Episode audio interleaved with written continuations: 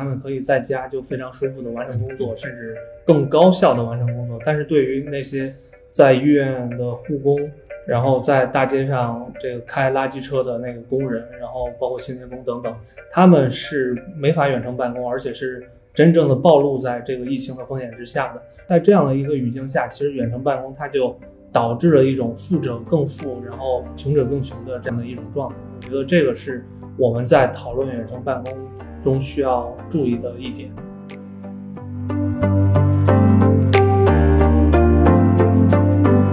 现在的企业制度里面，大部分人他看不到自己工作的最终交付的成果是什么样的，他也看不到这份工作的一个最终意义。那这个时候，企业就就只能通过强化买你的时间，在固定的点去办公，确保它能够更好的交付这个成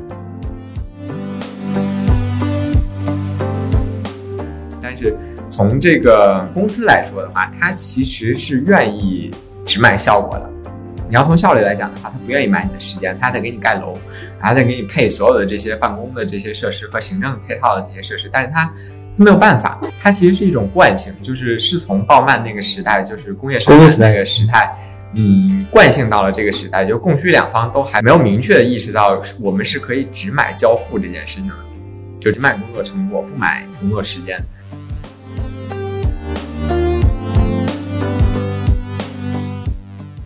是看一个剧，或者是看一个抖音，或者是呃玩一个游戏，怎么样都算消费行为。就是一个消费行为在二十四小时里面随机出现，然后被抛进了整个这个系统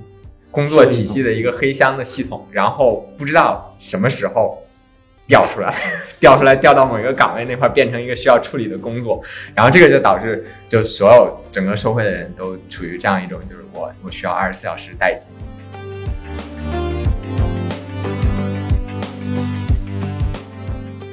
大家好，欢迎收听二维五码，这是一档科技评论播客。我们关注科技对人与社会的影响。前段时间，在线旅游龙头企业携程宣布了他们的混合办公计划。携程的混合办公呢，就是指每周三、周五可以在任何的地点上班，无需到达公司办公，只要把工作做好就行。虽然远程办公、在线办公和在家办公在互联网行业已经热过很多年了。去年疫情期间，也是全国各类型的企业都被迫尝试过那么一段时间。但携程应该是国内第一个在整个公司级别去支持这件事情的一个大型企业。在录这期播客之前，我还特意去查了一下，携程在二零二零年年末的时候，大约是有三点三四万的员工，所以携程瞬间又成了大家羡慕的别人家的公司。在中文播客圈和互联网行业里面，其实远程办公不算是一个特别新鲜的话题，所以我们这一次会相对来说从一个不那么常见的角度去切这个话题，也就是从媒介形式和工作伦理的角度去聊一聊。如果你想了解的是关于远程办公的一些实战的话题的话，我们。会先推荐一下国内的效率网站少数派，还有字节跳动旗下飞书推出的播客栏目《组织进化论》，以及专注介绍永久远程在线办公经验的播客节目《数字游民之北》。呃，本期我们请到的是两个老朋友啊，一个是特别喜欢用学术框架去回答问题的苏伦，苏伦跟大家打个招呼。各位二维码的听众朋友们，大家好，我是苏伦。然后还有是我们的另外一位主播啊，就非常爱插话的主播 Break。大家好，我是爱插话的 Break。呃，以防还有人不知道这个携程这个是怎么一回事啊，我们先简单的回顾一下携程究竟发布了一个什么样的公告吧。OK，那我简单介绍一下携程的这个声明。呃，很多朋友应该也看到了，这是携程在二月十四日官宣的一项新的员工政策，就是会在全集团推行混合办公这样一种制度。在每周的周三和周五，符合条件的员工可以选择一到两天的时间来进行混合办公，自行选择办公地点，既可以是在家里，也可以是去咖啡馆、去酒店等等。这项政策是在三月份会正式实行。值得注意的是，这不是梁建章或者说是携程管理部门拍脑袋做下的决定，之前他们进行过两轮实验，都显示。远程办公对工作效率以及员工的心理健康等方面的提升效果非常好。包括在二零一零年，携程进行过针对客服人员的混合办公实验，显示在家办公提高了员工百分之十三的绩效结果，员工离职率也下降了百分之五十。然后第二轮实验是在二零二一年八月份，这也是携程在声明中提出的，有超过一千六百人次的员工参加了这次实验，包括四百名主管。他们的岗位以产品研发为主，这次实验的结果发现，员工参与远程办公的意愿上升了，绩效水平没有明显的上升或下降，但是离职率降低了三分之一。基本上就是这样一个情况。我想在聊接下来的这个话题之前，我还是想先区分一下几个概念吧。就是这个其实也不是说呃一个严格的定义，只不过是以防我们一会儿聊到的时候去做混淆。就是区分一下在线办公、在家办公、远程办公和混合办公。在线办公就应该都不用说了，现在大家其实都会用在线办公的，即便是到办公室的话，大家也会用自己的办公工具在办公嘛。然后那其实就是在家办公和远程办公还是有一些区别的。就是其实远程办公对大一点的公司也都在做，比如说它有多个总部的话，只要人员不是都在一个物理地点上班，这个在某种程度上都可以当做远程办公嘛。尤其是对于一些跨国企业来说，你像微软、Google 的话，即便呃之前没有这个在家办公的策略，它也是分布在全球各地的这个办公室之间也都是存在一个远程办公的协作的问题。那其实我们今天主要要聊的这个在家办公，或者叫做永久远程办公，就是你作为一家公司员工，任何一天都不需要到任何一个办公场所去去办公，然后也是基于这个在家办公和在场办公之间会出现携程的这个，就是每周到几天的这个混合办公的这么一个状态。哎，还有一个，我觉得它跟 SOHO 会是比较接近的。我们今天聊的远程办公，对，就是对，应该是跟 SOHO 那个概念是更相近一些的。不过还会有一种情况，就是很多人他也不在办公室里坐着办公，但是他会去咖啡馆或者说是一些共享办公空间去办公。这种和在家办公其实也是有一些微小的差别的。嗯，在啊，就是说在那共享空间里面办公是吧？但它其实它属于另外一家公司。呃，对，就是就比如说，它其实有一家公司。对，就比如说我要是不来办公室上班，然后但是我在家附近的一个咖啡馆办公，或者是家附近的。共享办公区办公，但是我觉得可能从公司的角度上来讲，也是远程，是差不多的。嗯，对，是。嗯，那我想，我想问一下，就是呃，两位就是建飞和素伦，你们支持这个携程这个三加二的这样一个策略吗？或者说，如果你是携程员工，当这个公司宣布这个决定的时候，你是很高兴，还是还是哎呀，觉得我还是希望来公司？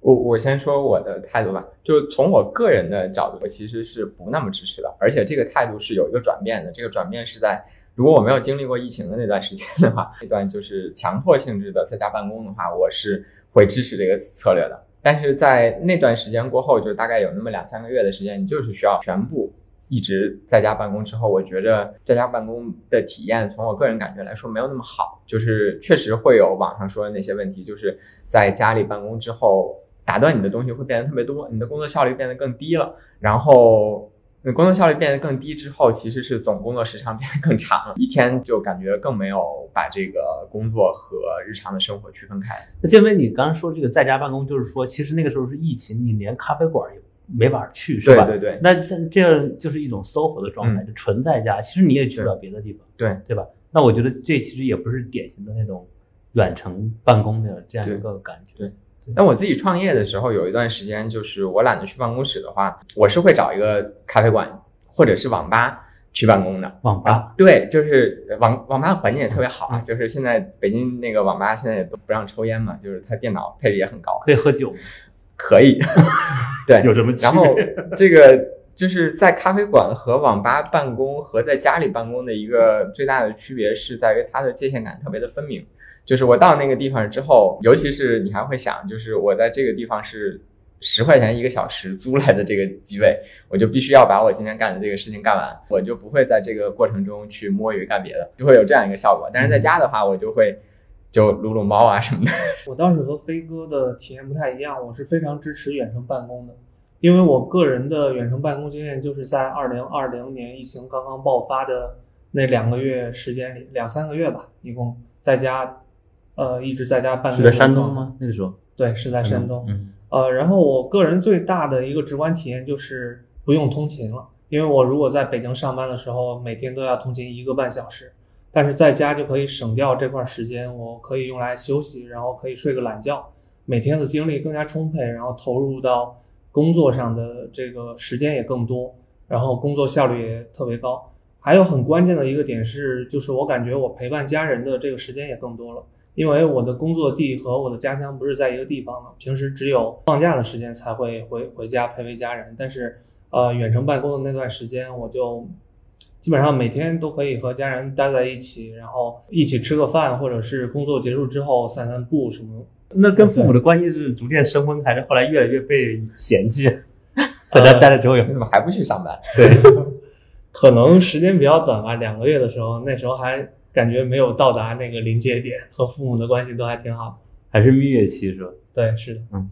我我其实也蛮赞成携程的这个做法，因为我毕业之后呢，就去了一家杂志社，杂志社是不用坐班的，就每周去开一次例会，然后每周每天呢跟编辑、主管编辑报告一下你的工作情况就可以。啊，然后杂志社的薪酬又是一个非常低的底薪和加一个比较高的稿酬，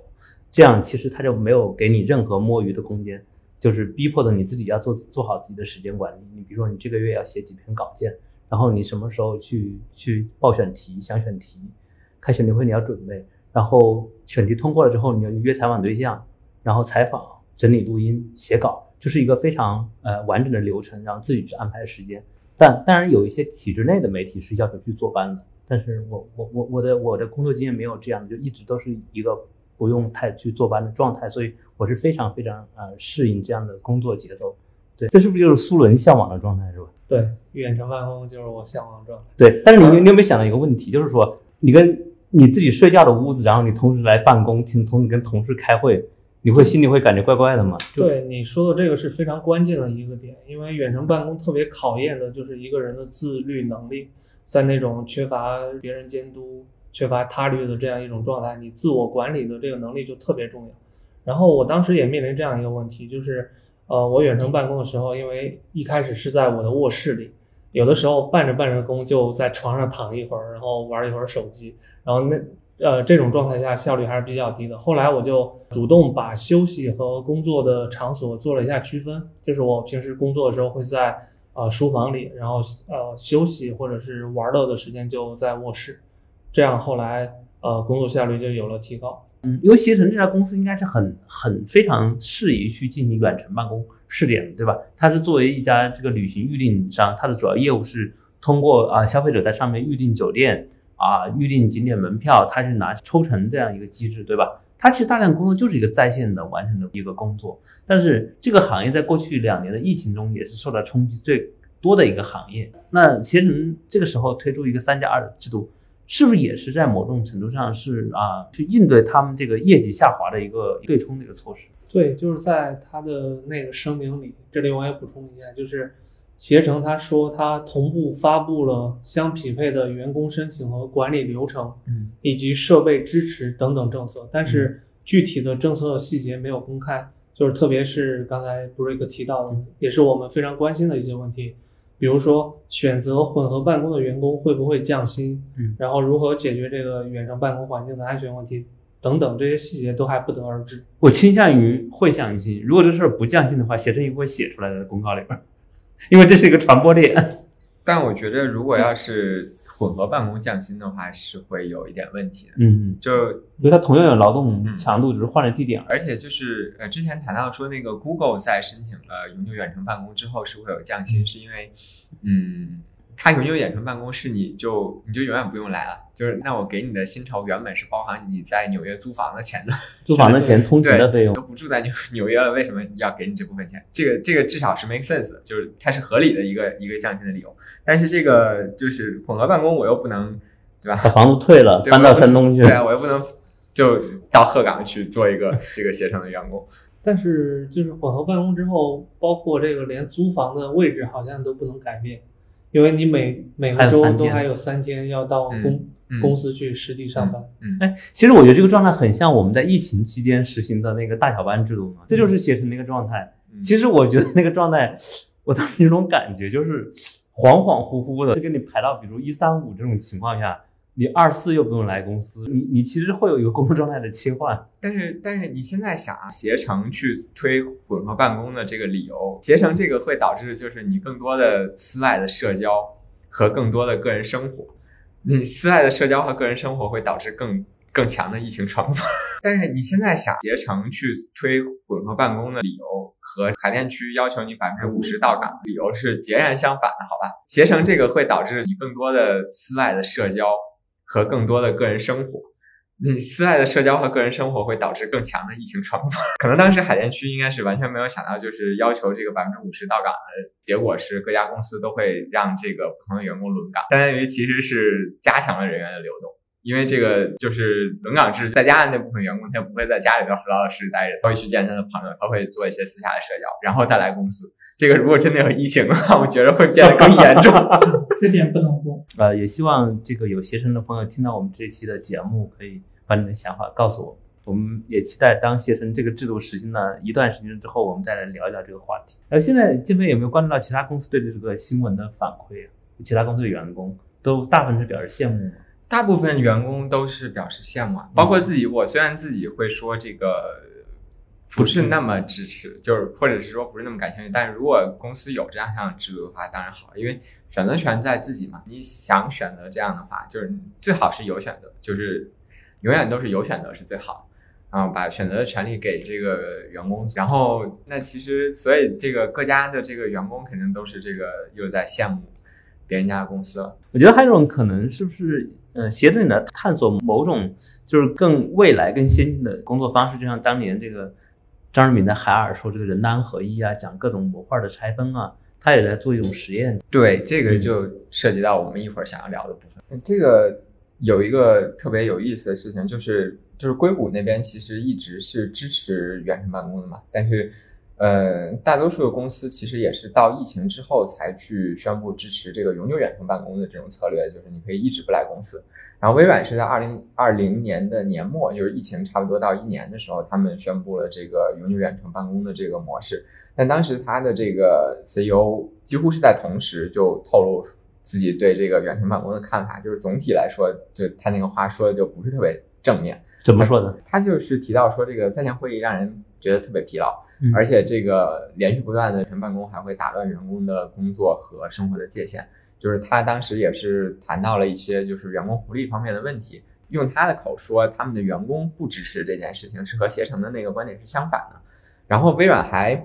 就是微软，微软的老板觉得远程办公降低了员工的幸福效率、幸福度和效率。对，微软还有一个有意思一点，就是他们在二零二零年年末的时候启动了他们在以色列的新的总部。这个总部它当时的这个设计理念，就是在发布的时候说它是符合远程办公的总部大楼。对，这个描述本身就特别的矛盾。然后它具体来说的话，就是它里面的公共空间做的特别大，然后整个是为这个灵活办公去。做设计的，它里面像城市一样划分了这个呃所谓的工业区、中央大道、上城区、下城区等等，然后每一个区域都有不同的装修风格和基础设施单元。比如说每一个区域都会有会议室，但是会议室的装修风格是完全不一样的，然后也都会配齐这个网络电源、饮水台、打印机什么的。然后它的固定工位特别少，但是有大量的活动工位，相当于它打造了一套员工的呃。共享办公系统在一个城市，对对对，然后就是他鼓励你在这个他整个园区的任何一个角落办公，你们只有需要面对面开会的时候再聚在一起，是这个是他的那个设计理念。然后，但是他这个大楼是好多年前就已经开始盖了的，然后所以他们这个设计师在接受访谈的时候说，他们最初的考虑其实是他们要重新思考人为什么要进入办公室这件事情，不不管接下来的十年。会发生什么？所以疫情来了这件事情其实是一个意外，但是刚好验证了他们这个理论，就是人进入办公室需要的是一个能够非常放松的让你进入心流的环境，就是什么食物啊、水啊、网啊、电啊、环境、视觉、温湿度全都给你搞好，一个符合 符合人体自身需求的一个状态。就是在不考虑工作的情况下，你可能在那个园区里面宅着也比你在家里头宅着舒服。我觉得是这样的，就是其实你想在北京、上海这些地方工作的人。他的居家环境通常不会特别的宽敞，有很多人他未必会有独立的书房，是吧？他最多就在客厅里面待着一下。啊，如果你是单身或者说没有小孩的还好，如果有小孩的话，家里面就是会非常的不适宜去办公。我觉得这是这是一个。既然刚才建飞说到那个办公室的问题，我自己有感触。我觉得现在的格子间，就格子间的发明本质上是为了便于管理，是吧？大家去更高效的工作。但事实上，大家看，在很多公司里面，很多人他不喜欢在格子间里面坐着。嗯，比如我前有个同事，他每年就会早不早的订一个会议室，啊，上班的第一件事情来工位之后，可能就把杯带到他自己的订的会议室里面去，他去会议室里面办公哈。其实很多人并不喜欢在格子间里那样坐着，而且现在办公室的问题，呃，大它格子间他也许是为了鼓励大家交流或者有公共空间交流，但实际上大家发现你要接一个电话的时候，你往往会去厕所或者某一个嗯。特别偏的地方，而不是是去公司给你准备的那个那个宽敞的茶水间或者交流的一个地方。嗯所以呃这样的格子间形态是不是符合潮流的，或者说是让大家满意的？我觉得也是一个问号。对，就你们如果要是说来办公室的话，就你们会对办公室有什么诉求？因为因为我觉得我是比较特殊，我我我从事的行业是一个特别特殊的行业。然后我们那时候去办公室，就大家去就会开会，开完会到会议室开会，其实有工位的，但那个工位你想，你一周才去一次，你你在那做的时间是非常少。我们去办公室的期待值就是，哎，又跟同事们相见了，好嗯，有一周没有见了，我们可以见面聊聊天，就是一个特别好的状态。我甚至觉得都有点像老友记那种状态，所以那个时候我是乐意去上班的。但是比如说你在公司里面就不一样了哈，你你每天早上来就开始，周一就想着该死的周报，还有例会，然后呃领导会不会拿着小鞭子抽抽开始要干什么事情，这是特别不一样的地方。Break 你说到的这个就是公司里面的这种办公室的模式，你会发现它大部分的工作其实是可以被线上取代的，反而是你们之前说就是你之前喜欢的那个去办公室一周聚会一次是没有办法被远程办公取代的，就是因为你不可能专门开个线上会议说我们聚一下，这也太奇怪了。就就是你即便是线上开选题会的话，也会大家变得很例行公事的那种。但你觉得线下的选题会就不会例行公事吗？线下选题会还是会线下的闲聊一下吧？嗯，我我倒觉得就是远程办公它最大问题就是这个异步性的问题。就比如说我在格子间里工作，我在公司现场上班，如果有急事儿要找一个同事的话，我可以直接走在他的面前，拍拍他的肩膀，跟他交流。但你从来没有这样做过。呃，有的，有的，有的。就平时工作时候有一个急事儿，比如说刚好卡在那个同事身上，我就马上可以走过去要求他处理这件事。但是远程办公就不行，你就不能保证这个同事他是始终在盯着电脑屏幕的，然后你可能给他发一个消息，他也不会及时的同步。如果这个流程刚好卡在这儿，然后你就会特别烦。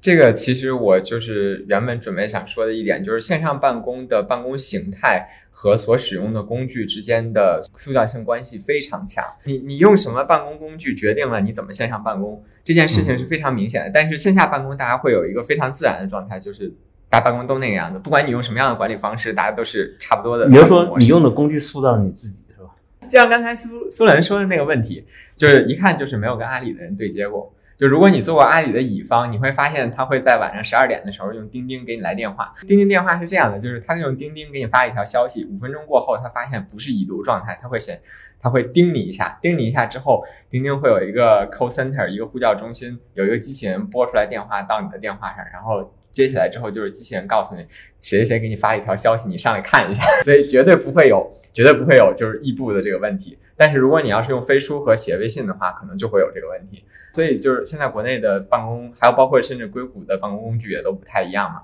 所以基本上是取决于你用了什么样的工具，你就是什么样的线上办公的状态。嗯不过我倒觉得这可能也不单单是一个办公工具的问题，更多是呃，比如说远程办公它成为一种常态之后，是一种公司管理体制变革的这样一个问题。比如说，我就知呃刚才飞哥举的这个例子，让我想起了国外一家游戏公司，它也是要求全员远程办公的，但是它有明确规定说，如果呃双方就一个问题超过了三次文字对话还没有解决，就可以直接发起视频对话。然后再比如远程会议的时候，他就要求所有人都必须打开摄像头，所以我觉得这些问题还是要用机制性的保障来维护。哎，你说开摄像头这个事儿，我就想起来很有意思哈。就是如果你在 Zoom 上开会的话，你会发现大家都会习惯开着摄像头，但如果你在腾讯会议上开会的话，大部分人是用语音的模式，会关闭摄像头。大家有看到这个差异没有？这这会不会是产品设计的问题？就是在腾讯会议，你打开进去，默认状态就是语音的状态。这这就跟 Twitter 上很多人就用会用自己的实真实的头像，对吧？嗯，微信上、微博上，大家都是用的不是真实的头像，我觉得可能有也会有文化的差异。嗯但确实是，就是说，你开线上会议的时候，我觉得开摄像头的状态，大家投入度比关闭摄像头会更高一些。嗯，而且其实就是大家会谈论，在这个线上办公的过程中，他会舍弃掉一些就是无用的细节。你要单从效率上来讲的话，就是专业性的那个效率上来讲，它肯定是更高了。我我不用在意，就是你你今天 长得什么样，你有没有有没有梳头，这些细节都都都不重要了。然后我们就是谈论工作的事情，就是开会。但是这个事情本身有时候是会阻碍工作的。你们有没有这种感觉？哪个？你就是说开摄像头会阻碍工作吗？是，就是线下办公中的好多就是我们觉得无用的细节，本身是对工作是有意义的。就是比如说在茶水间闲聊，然后聊一聊今天穿的什么衣服，就是完全和工作没有关系的啊，这就是所谓的人际润滑嘛，就是润滑剂的作用。对，因为因为我之前有看到说这个，因为硅谷硅谷就欧美那边。他们其实在线办公成功的案例那就很多了，就除了 Google 和微软是这么大级别的公司在疫情之后才才搞的远程嘛，那一些小公司，包括像 eBay 啊、Stack Overflow 啊、GitHub，还有那个做 WordPress 的那个 Automatic，他们基本上是很久就支持这个在家办公策略了。但是，嗯，有两个案例是开历史倒车的，就一个是一个是雅虎。然后还有一个是 IBM，雅虎是在二零一三年的时候，就是移动互联网刚刚开始的时候，宣布他们结束了远程办公策略，要求所有的员工必须在当年的六月以后选择一个常驻的办公场所，并且每日到岗。然后这个当时在美国的科技界引发了巨大的争论，因为当时主流的意见都是远程办公就是永久远程办公会成为未来嘛，雅虎这个行为非常明确的历史倒车。但是从二零二零年我们的视角来看，雅虎当时其实是有一点迫不得已的。就是二零一三年，就雅虎还算得上是一家规模比较大的科技公司，虽然主要的产品已经开始进入颓势了，但是这个董事会和管理层其实还在试图力挽狂澜。雅虎当年是做了特别大量的收购的，就是它收购了好多小的移动互联网公司。我们经常盯着那个那个 Newshacker 和 Product Hunt 去看，然后新出现了一些就小而美的。手机应用，然后过几个月就发现它被雅虎收购了，然后再过几个月就发现它被雅虎关闭了。那这么看的话，那其实当时他做的就都是人才收购。那他做完人才收购之后，比如说你是一个五人团队，然后你做了一个小而美的 app，然后收购进来之后，他又把你关了。这种情况下，如果你要是不去雅虎的当地的一个总部上班的话，其实你在自己的办公室里头是无所事事的。他就只能说把就是把这些人都整合到这个自己的这个主营业务里面来，然后并且和主营业务的这些人一起办公，才有可能激发出这个创造力，就是对他主营业务有利的创造力。那所以雅虎这个做法并不是典型的反对远程办公，而是说它因为涉及到一大批的收购。之后跟母公司的整合的问题，所以它需要团队在一起。所以是这样，所以我们很难说，就是你站在二零二零年的角度，你很难再说雅虎当时这个行为是开历史倒车。就因为雅虎它自己转型失败了，它如果要是转型成功了呢，那这个可能又是它的一个成 成功的点。雅虎有一个我感觉它特别像中中国有有句成语叫这个百足之虫死死而不僵，是吧？对，它其实在二十年前已经死掉了，但是因为它做了。最成功的对阿里的投资，他应该是阿里的第一大股东，对吧？然后导致阿里，嗯，没错，就支撑它的股价。然后这个公司的框架还在，但事实上它已经失去了生命力很久了。嗯，对，所以他那段时间其实他禁止远程办公策略是在试图创新，是在挽回。为了创新，对，叫做坐班办公。对，然后然后这个我在另外一个这个失败案例也找到了相同的表述啊，就另外一个是 IBM，IBM 这个事情其实，呃，它在中国。的这个科技行业没有引起特别大的争论，但是其实，在欧美那边引起的争论比雅虎还要大，因为 IBM 是全球最早实行 在家办公策略的公司。它最早有一个标志性的事件，就是一九七九年的时候，为了缓解它总部周边的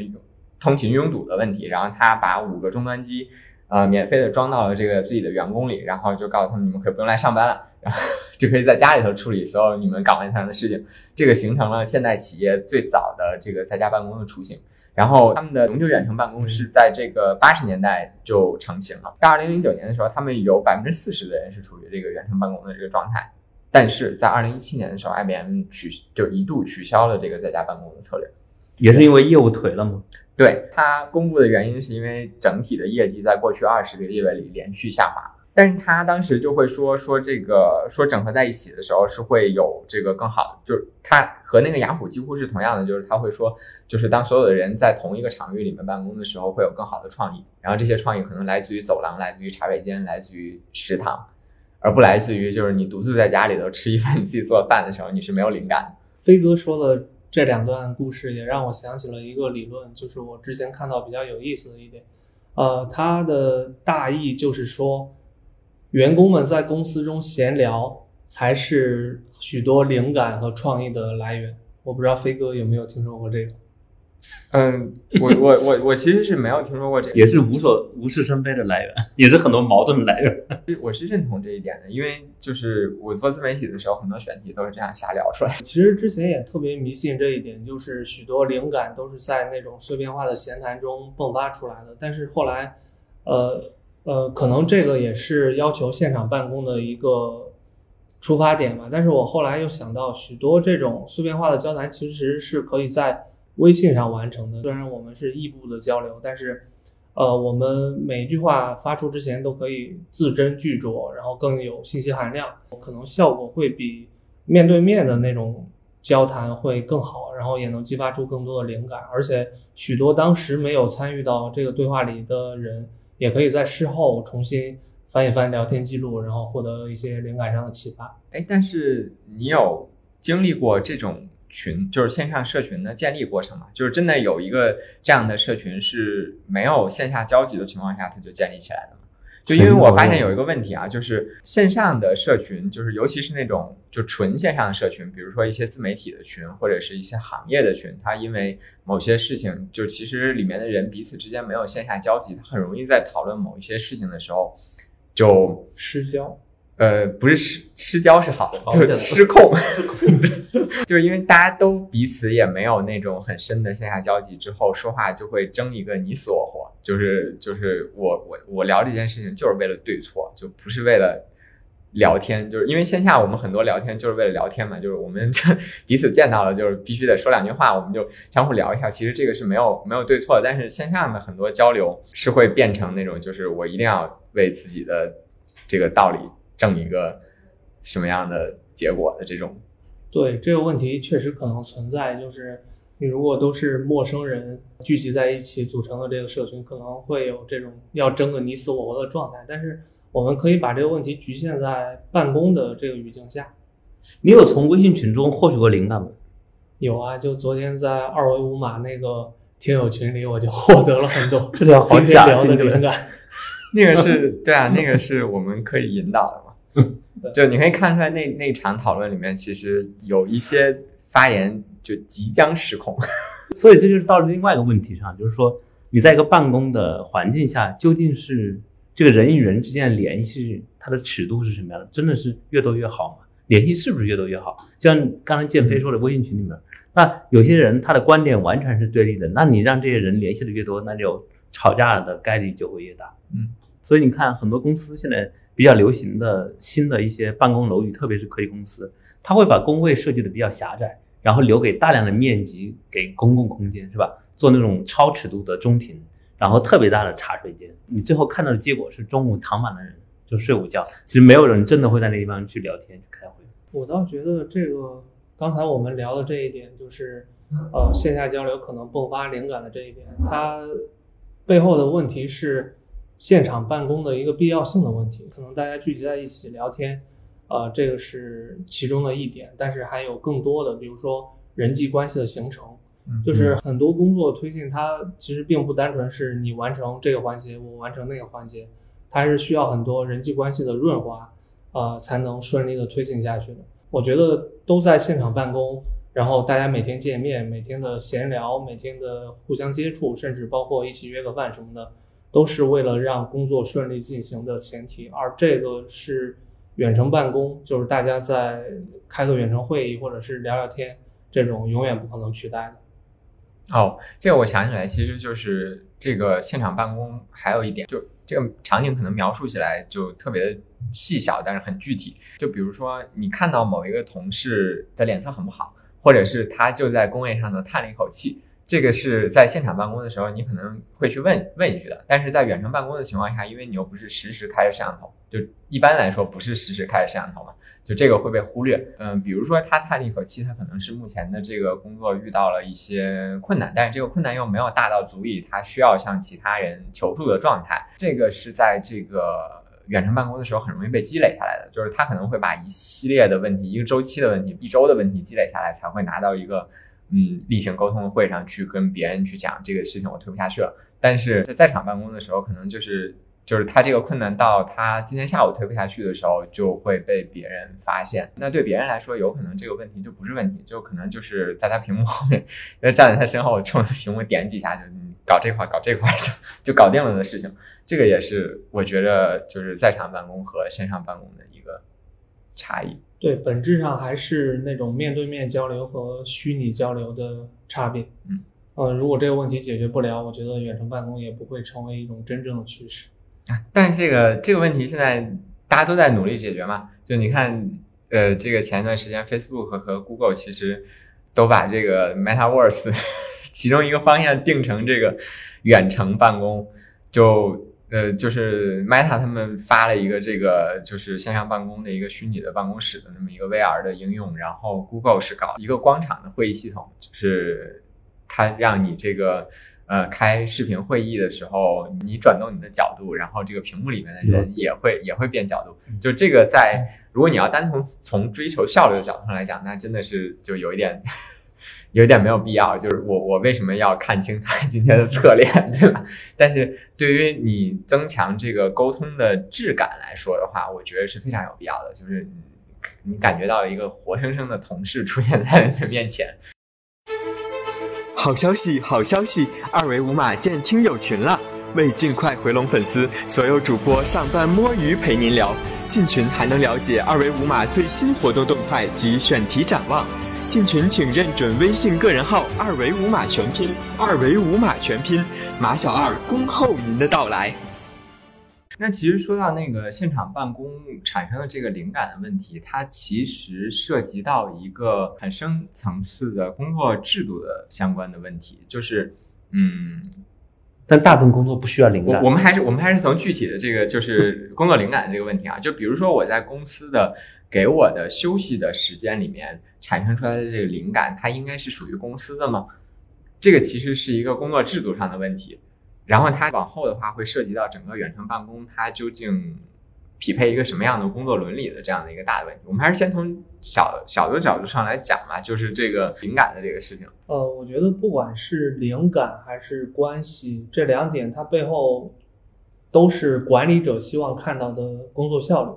就是他们两个都服务于这个工作效率的提升。很多时候就是这个公司愿意雇佣我们，愿意一个月给我们。呃，一个月薪，他就是想让我们待在这个工作的场所，然后呃，去跟同事去碰撞。他这个，他花钱买你的时间，买你的位置啊，然后你就在这儿干就是。对，就是我接着苏伦那个说吧，就是它涉及到的问题其实是，就是公司究竟买的是我们的时间还是我们的成果？大部分的远程办公现在都存在一个上下班界限模糊的问题，就是它的呃，这个工作和休闲的时间被模糊了之后。会更存在就是公司究竟是买了我们的时间还是成果的一个问题。我究竟是不是可以完成公司给我的 KPI 和 OKR 之后，我就可以休息了。然后，并且在休息的期间，我可能做了一些副业，你公司也没有理由、没有没有依据来指责我在做一些其他的东西。还是说，嗯，那那比如说，呃，如果你要是在场上班的话，那。公司买我八小时的时间，在这八小时之内，我产出的任何东西都应该属于公司。就比如说，我可能呃产出了一个新的选题，这个选题我也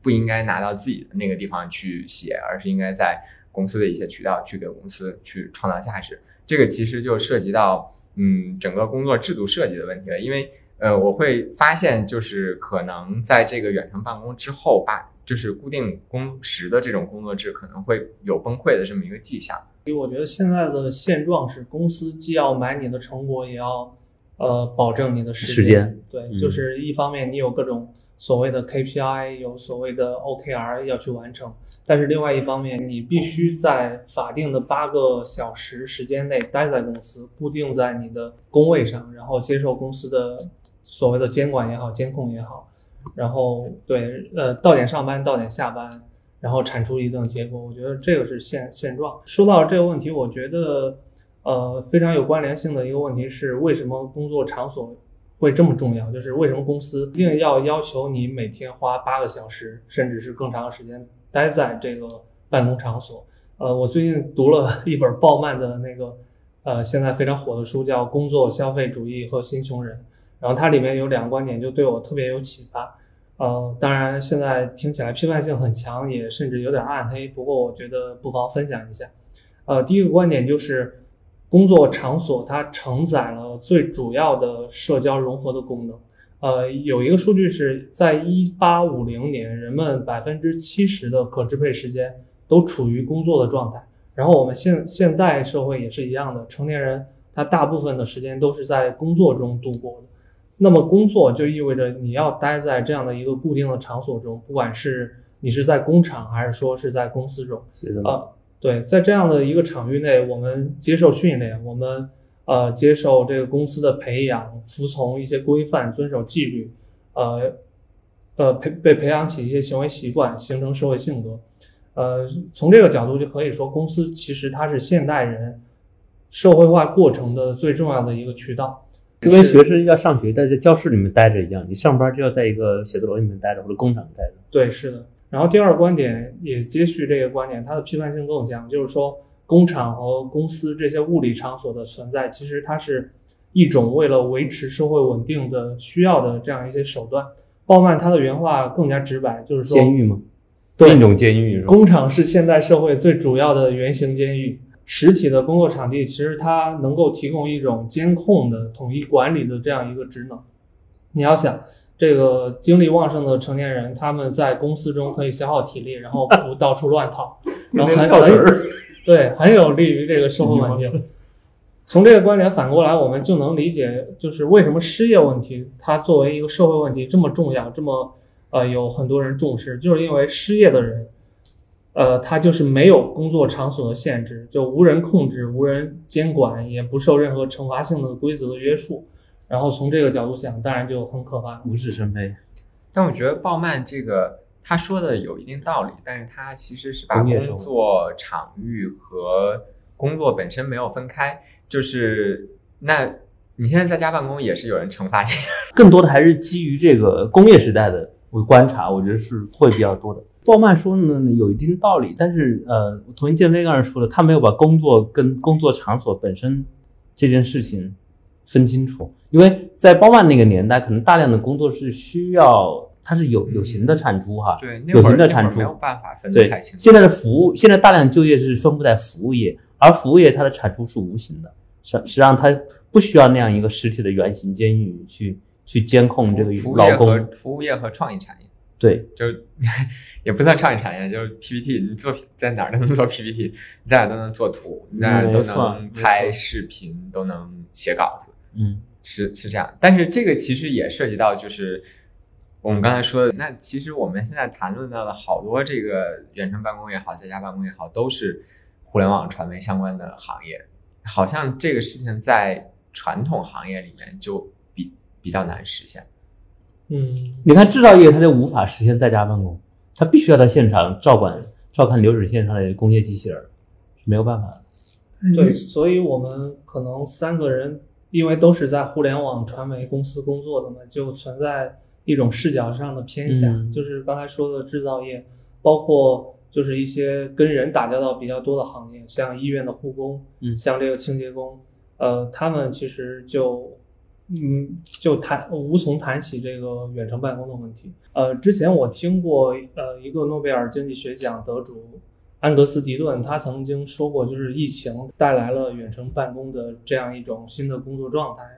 对于这个互联网公司的员工，当然非常友好，他们可以在家就非常舒服的完成工作，甚至更高效的完成工作。但是对于那些在医院的护工，然后在大街上这个开垃圾车的那个工人，然后包括清洁工等等，他们是没法远程办公，而且是真正的暴露在这个疫情的风险之下的。在这样的一个语境下，其实远程办公它就导致了一种富者更富，然后穷者更穷的这样的一种状态。我觉得这个是我们在讨论远程办公中需要注意的一点。所以我觉得从一个完完完整整、非常严格的啊、那个一个呃在办公室坐班的制度，向完完完整整的线上或者说远程办公中间可能有个过渡状态。比如携程这个三加二，我觉得还是很务实的，是吧？嗯三天呃强制要求到公司办公，嗯另外两天是你可以灵活选择，你可以不来公司，也可以来公司办公。嗯所以我觉得携携程做了一个过渡，就是在此岸跟彼岸之间架设了一个桥墩子，你可以踩过去。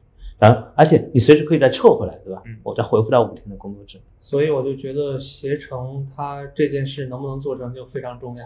直接决定了未来的互联网会不会考虑其实永久远程办公。其实理论上，大量的互联网的工作是可以远程办公的，特别是那种纯粹的那种呃编程的公司，或者说是软件服务的公司，它其实是完全是可以的。而且事实上，现在在大城市这些办公楼宇的房租成本是非常高的。比如说，我只要求员工一周来两天或者一天开会，是吧？我就真的不需要给每个员工准备工位了。我我准备很多大的会议桌，让临时坐在这儿就行了，然后准备若干个会议室，大家来就开会或者碰一下就行。事实上是会会给公司节约大量的成本。你比如说，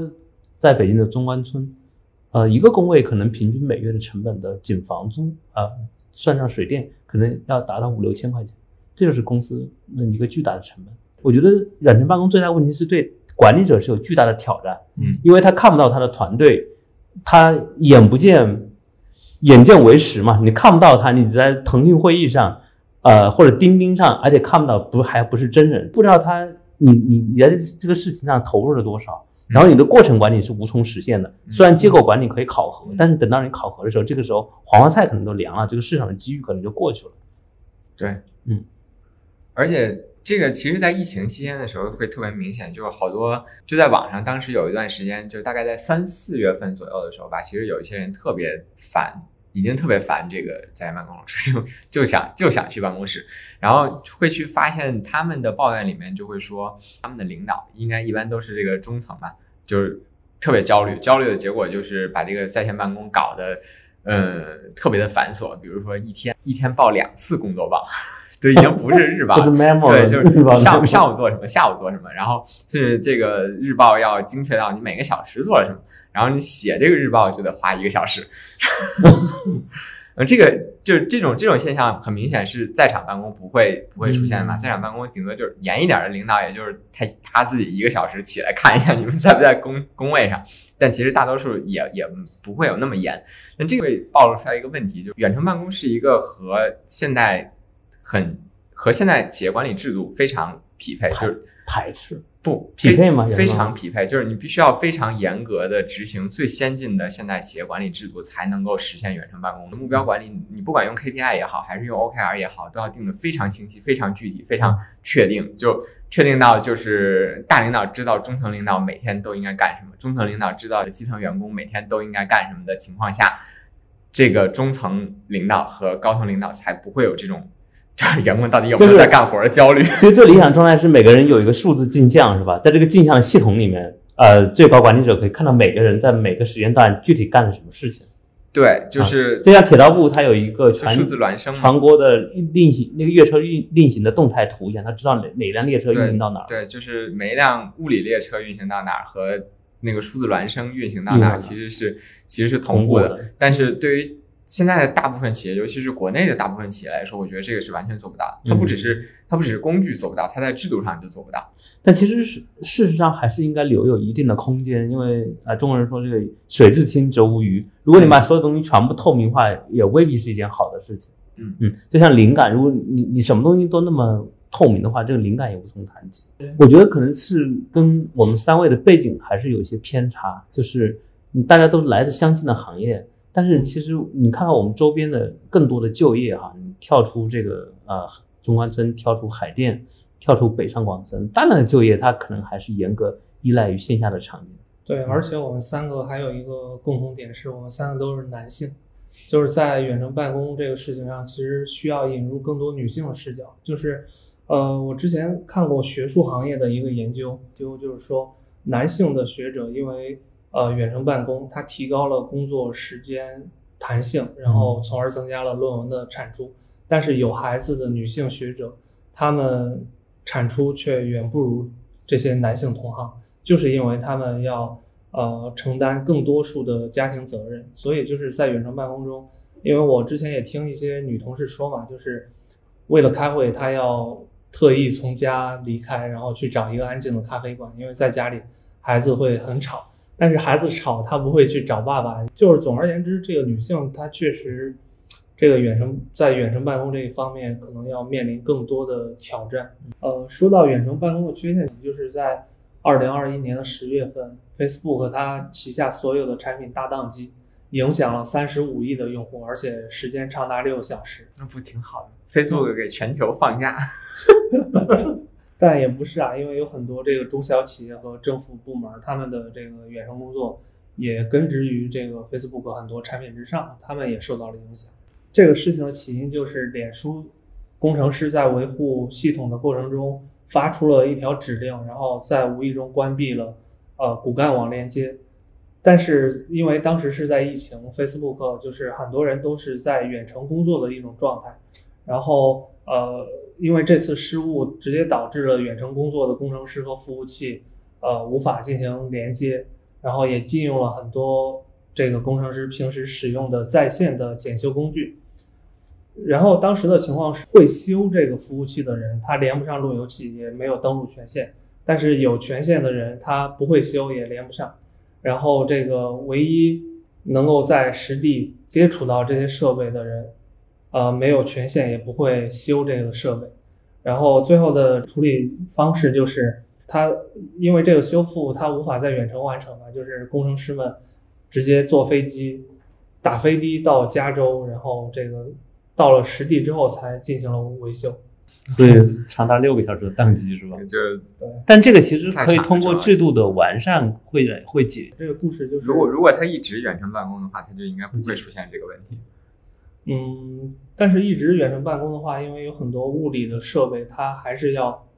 储放在那个实体的空间里的。我觉得这个问题也可能无法避免。嗯，就可能要通过这个值班的方式。刚才那关于灵感那个问题，还在想另外一个事情，就是比如说，呃，他如果是永久远程办公的话，虽然我失去了和同事之间的那票交流，就是 闲聊的那个那个场域，但是我可能会有更多的机会和公司以外的人去做这样的交流。比如说，就是 A 公司的人和 B 公司的人，他有可能是好朋友，然后他们也没有这个直接的商业竞争的关系。然后他们可以，比如说约在同一家咖啡馆去办公，然后也会有这种闲聊，就是主体时间大家肯定还是各干自己公司的那个什么，然后就休息的时候自己闲聊一下，然后可能会碰撞出一些不一样的东西。但这个就更涉及到刚才说的那个，就是你闲聊 的时候碰碰撞出来这个灵感究竟属于谁？是属于 A 这个人，还是属于 B 这个人，还是属于他们两家的公司？对我刚才顺着建飞刚才说说，现代的企业制度是跟远程办公相契合的，对吧？但其实大家想过没有，就现代企业制度里面，它是把人分成一段一段的，其实你只负责某个环节，但这个这个环节你是无法去让它做一个结果考核的，因为你只是处于某个流程之中。然后这种远程办公，它关键的，它其实更多的是结果导向的嘛，你只要把这个东西交付了就行了。但是其实你比如现在在很多公司里面做一个项目。某个人负责的那个成，他那个那个部分内容不足以达到一个所谓的交付的程度，而说要把五六个人成果捏在一起才达到一个交付的程度。那这个时候他的远程办公，的其实有一个失控的问题，在从管理的角度，我不知道你你那个环节做的什么样的，对吧？你做的不好，比如说交给建飞，建飞发现哇这两个东西对不上了，对吧？嗯，比如说我们这期播客，呃，让某位同学写提纲，嗯，然后到了录播课的前十分钟，发现这个提纲不是灵长类的思维可以可以可以掌控的。对，这就是出现出现一个问题，这是远程办公无法解决的一个 bug。那为什么我觉得像媒体就很适合呢？因为媒体，你从选题、约访、采访、录音整理到呃交写稿件，这这是一个人的闭环可以解决，所以它非常适合远程办公。可是现在的企业制度里面，大部分人他看不到自己工作的最终交付的成果是什么样的，他也看不到这份工作的一个最终意义。那这个时候，企业就就只能通过强化买你的时间，在固定的地点去办公。确保它能够更好的交付这个成果。但如果说这个创意传媒和互联网行业的话，它其实原子化工作本身也是一个趋势，就是会有越来越多的个体从大的体系里面出来，然后这个大的体系它可能会进行一些收缩。比如说，我们看到其实现在所有的互联网公司都有大量的外包和这个呃供应商体系。那其实这个的话，就是把它独立的一些能够交付的东西就拆出去了。而且这个里面还有一些就是非常个体的那种 freelancer 的这个人在参与这个工作，比如说他就做一个视频，或者是就写一篇稿子，然后或者是就做一个咨询案，是一个几十页的 PPT，这个他可能也会有一些独立的人或者独立小的团队就能够在这个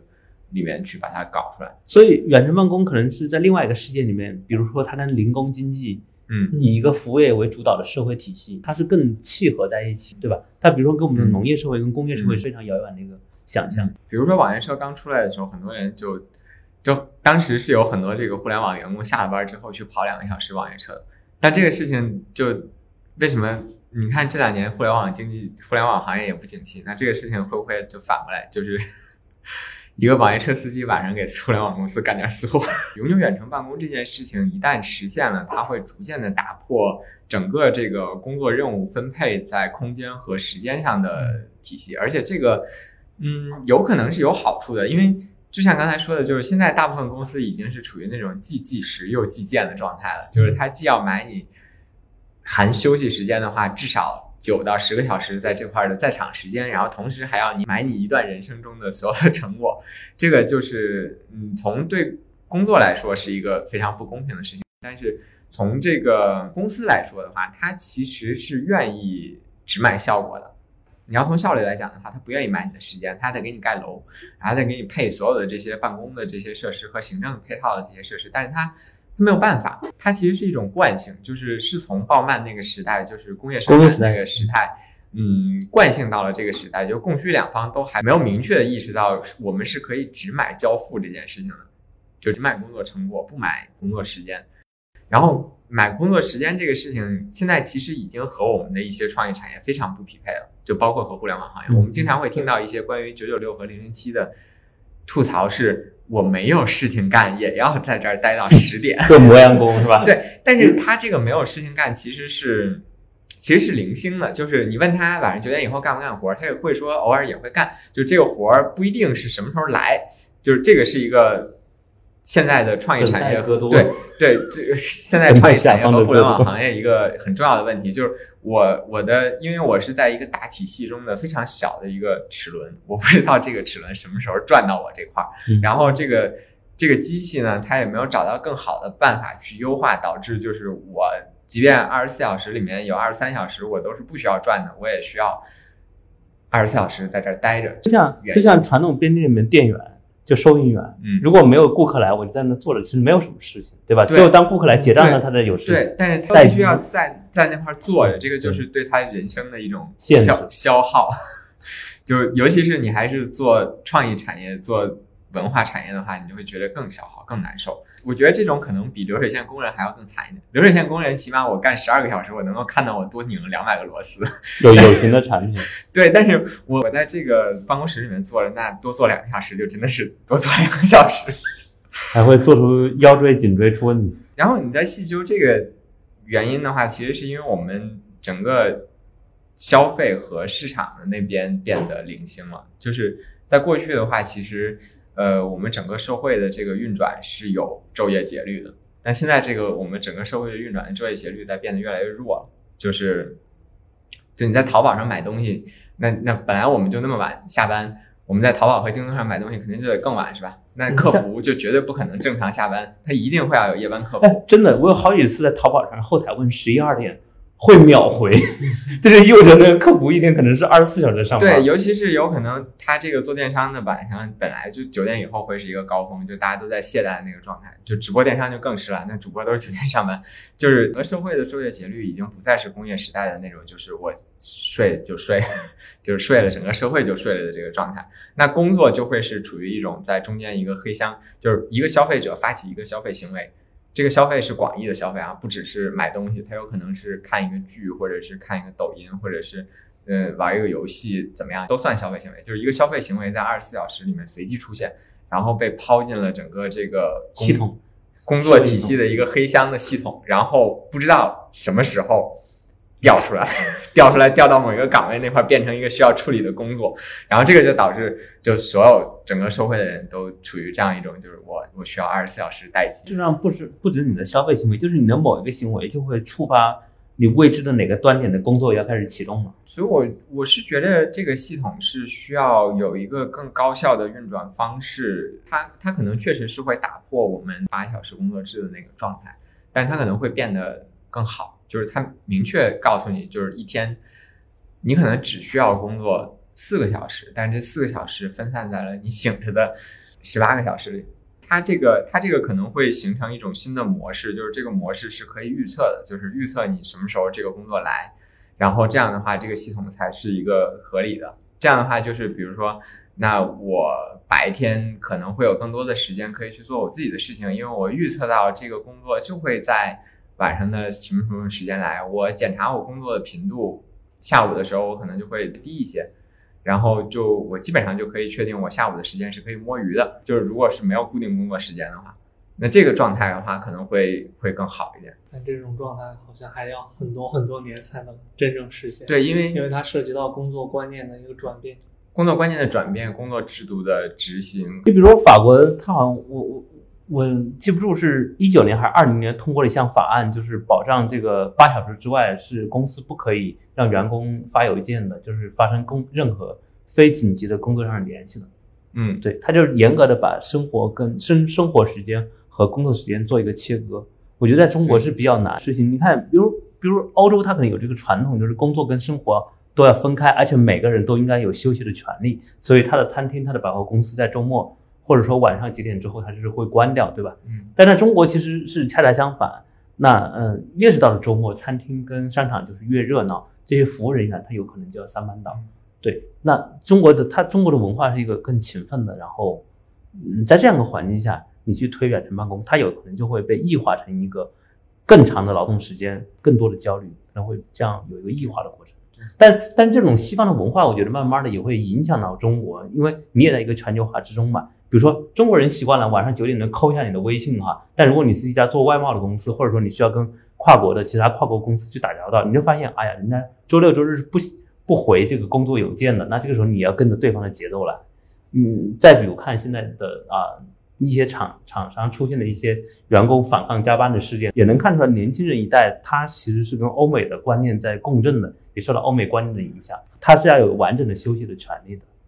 但这个就是其实也是我刚才觉得说这个事情还会有一些这个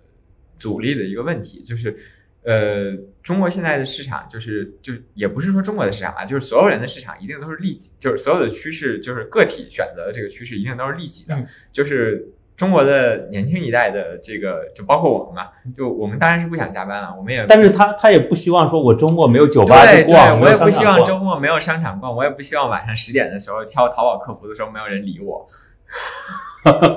所以这个时候需要国家立法机构去去来平衡这个种需求。这个很这个时候不应该是需要更多的人工智能和自动化？那现在已经人工智能了，你现在收到的打来电话都是大部分都人工智能打过来的。我觉得在客服这个领域的话，人工智能其实还是起到了一定作用，嗯但是还没有完全解决这个事情。嗯，感谢大家收听本期二维五码。然后大家对这个远程办公这个话题有什么呃感兴趣的，也可以在评论区留言，或者是加我们的这个听友群和我们一起聊。其实我们在录本期节目之前，我们听友群里面已经爆发过一轮非常有价值的讨论了。感谢大家收听本期节目，您您可以在苹果 Podcast、蜻蜓 FM、喜马拉雅等平台搜索并订阅二维五码，也欢迎通过留言、评论等方式留下您的宝贵意见。我们下期再见。